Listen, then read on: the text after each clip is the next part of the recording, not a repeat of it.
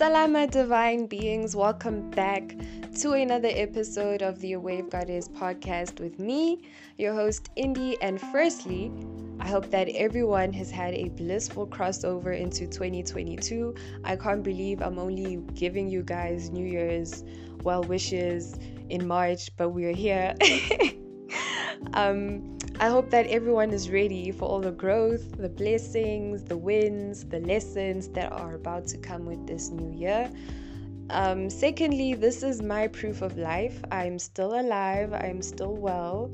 Thirdly, I am so sorry for delaying the episode about body work, but it's coming. It's coming. It's going to be worth the wait. I just wanted to pop in and give a quick quick, quick tea with Indy session about one of these topics that have been at the back of my mind for quite some time, ever since my social media hiatus in Feb. And yeah.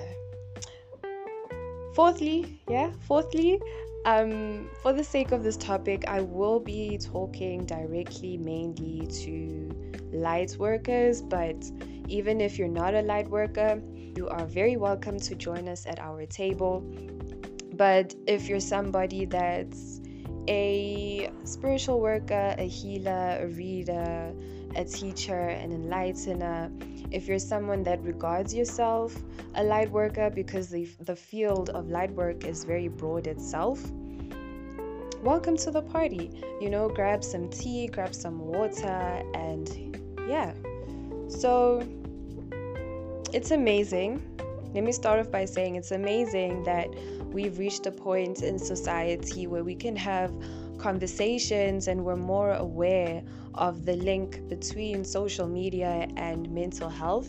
But I do think it's important to also address and have conversations around the link between social media and spiritual health because there is a link, you know the part about being a light worker that you won't necessarily read about on the internet is the fact that the shadows that you disperse around or within people that you meet or engage with surround you first as soon as they've lost their host.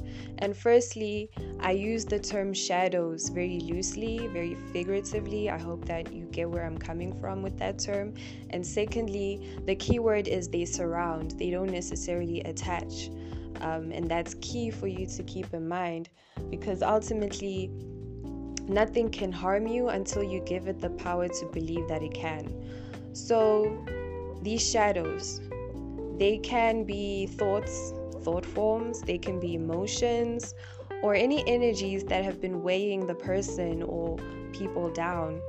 And you'll know when these shadows have kind of surrounded or are trying to attach themselves to you because your mood switches up all of a sudden, or you might feel a pain in your body somewhere um, that wasn't necessarily there before having an encounter or interacting with someone. And it could have even been a very pleasant conversation, but still afterwards you feel a bit fatigued or drained, and you don't necessarily have a reason why. This is one of the reasons. So, um, this can take a toll on our mental, our emotional, and our spiritual sense of balance. And that's why cleansing frequently is very important. And this is especially true if you're someone that offers readings of any kind that offer people reassurance, guidance, or any form of light. It's important that you remain spiritually strong and protected because the minute that you enter a person's orbit. Whatever forces, whatever energies that they're carrying, walking with, fighting with, become aware of you and your light as well. So, even if you don't offer personal readings and you just give general insights on your social media page, you offer quotes of motivation, you offer teaching material, still guard your space and cleanse yourself out as frequently as possible.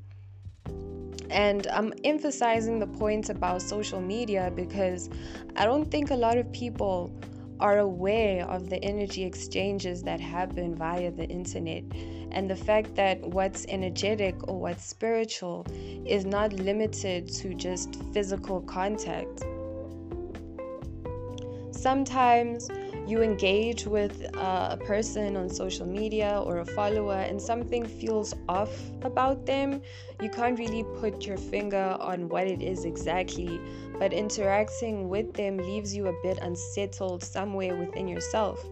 And the first thought, it's so easy to just assume that the person themselves is the issue or the problem and to think that something's up with this person and their energy, but really, what could be going on is that there's a spiritual conflict or a spiritual clash that's going on between you and whatever energy that that person is walking with and this clash it can be caused by the fact that this energy that the person carries with them disapproves with the light that your content or your words are bringing into this person, which is currently their host.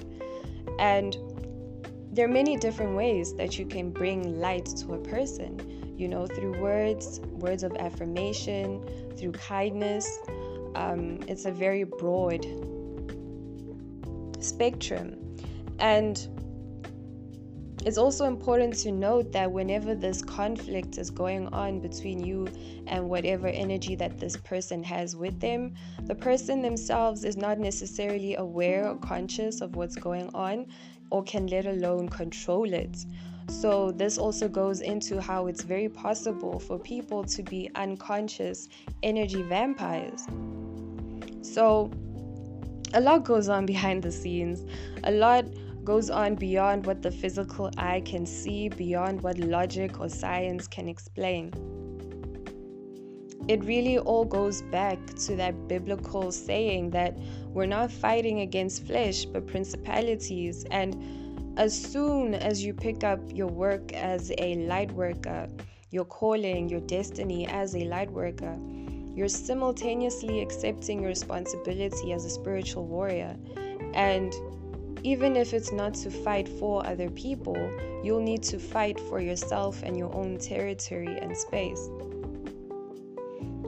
And what I'm talking about today is one of the reasons why sometimes you find that your social media fuse is very short and your energy gets depleted very quickly after scrolling through a feed or posting a video or tweeting something you find that you'll need frequent fasts and social media breaks back to back, and there's absolutely nothing wrong with that because essentially that's one of the ways that your energy, your spirit is trying to get you to recalibrate your energy and undergo some form of cleanse. Your spirit might even communicate to you the need to limit your screen time. And it's very important to listen to these nudges um, when they come through because it's one of the ways that your guides will want to kind of protect you and your space. So that's all I have to share. Um, like I said, it's nothing too hectic, nothing too heavy. I would love to hear your comments about this topic. If you've had similar experiences, if you've had things like this happen to you, if you have any questions, anything that you'd like to add, do reach out to me. I'm a wave goddess on Twitter and a wave goddess on Instagram with an underscore at the end. Um, I hope that you got what you needed from this episode and blessed be.